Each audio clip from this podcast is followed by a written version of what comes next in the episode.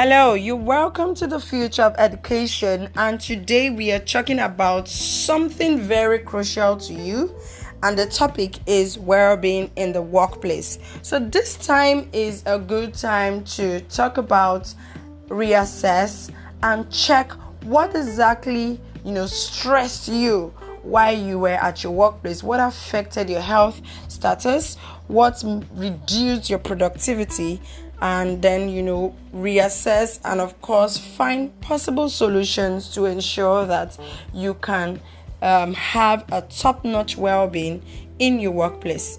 Now what exactly is well-being? It is more than the absence of physical or psychological stress you know, it describes the quality of a person's life.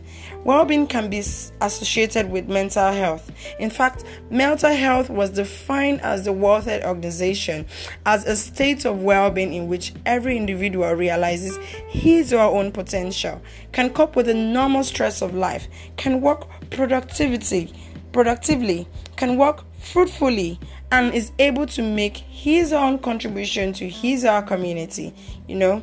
Well-being of course have several domains. And for us to be able to uh, understand well-being fully we need to consider it against a background of how we feel and function across several domains recognizing of course that well-being is multidimensional in nature.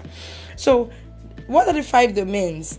These five domains are something I call um, five components. So the five components are cognitive, emotional, social, physical, and of course spiritual well-being. Now, what exactly is the cognitive well-being? It refers to, you know, achievement and success. This, of course, includes how information is processed, how judgments are made, and informs um, how motivated and persistent we become to achieve. Then the second domain is the emotional well being.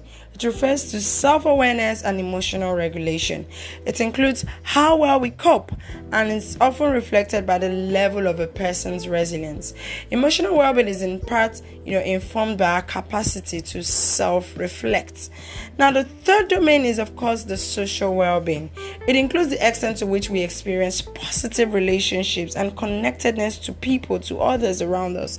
It is important for pro-social behavior and our empathy towards people you know how we feel how we relate how we connect with them you know then we look at the fourth domain which is the physical well-being the physical well-being is associated with the extent to which we feel physically, how safe we feel, how healthy we feel.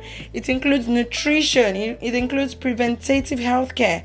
You know, it talks about physical activities, you know, physical safety, physical security, Physical well being, of course, enables positive health out- outcomes. Now, the fifth domain is, of course, the spiritual well being. It relates to our sense of meaning and purpose. It includes how we connect to nature, how we connect to culture, how we connect to religion and to communities. It includes our beliefs, our values, and of course the ethics that we hold. Now, these five domains are all interconnected and form what we call well being. Now, one third of school principals, our school leaders, our teachers have been victims of physical assaults, six times more than people in other professions. And most attacks guess what? We are from parents and students. You wouldn't believe this. Now, top five issues raised by teachers that sought help when they talked about when they were stressed were, you know, stress, anxiety, and depression. Um, conflict with managers or colleagues. Uh, thirdly, the pressure of workload and excessive changes, uh, loss of confidence and performance anxiety, and of course, their relationship, which could be either marital or family problems. So then, among these uh, five issues, there are other myriad of uh, challenges that could exist that could have a negative impact on the well-being, and these include, you know, excessive workload and uh, work hours. It, it also includes poor student behavior. So your your child is not, you know, performing well or misbehaving in class. It could affect, you know, the well-being of you as a leader, as a teacher or as a school staff. You know, it includes, you know, lack of motivation and effort, disrespect, violence, and challenging authority. Now, another one is management of bullying and reactive management strategies. Another one another factor, of course, is the aggression from pupils and parents. Then we have classroom and school climates. Then we have pressures of assessments, you know, targets and inspections, you know, appraisals, you know, oh, I have to meet this particular deadline. Then we have conflicts with management and colleagues. Then we have adaptation and implementation of new curriculum. Oh, this change is about to happen. How do I implement it? Oh, I'm under pressure to implement. Then we include teaching efficacy and learning new skills. We talk also about self esteem and status, you know, uh, status. We talk about false public perceptions for teachers. You know, we talk about lack of professional opportunities. All these have a way of influencing, you know, the well being of you as an individual in your workplace, as a teacher, a school leader, or just a school staff.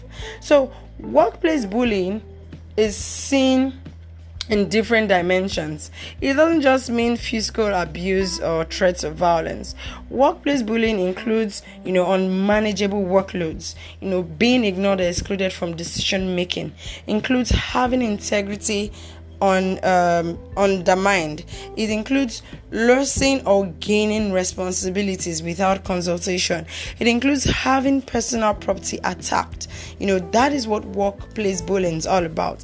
Now, in my next segment, I'll be talking about the consequences of stress. You know how we can protect you as a teacher, you as a school leader from stress, how we can focus on the well-being of staff, and how we can be an effective leader. I look forward to joining you on that segment, and I hope that this was informative for you. Thank you so much for joining and for listening in. See you again. This is the Ed Innovator. Bye.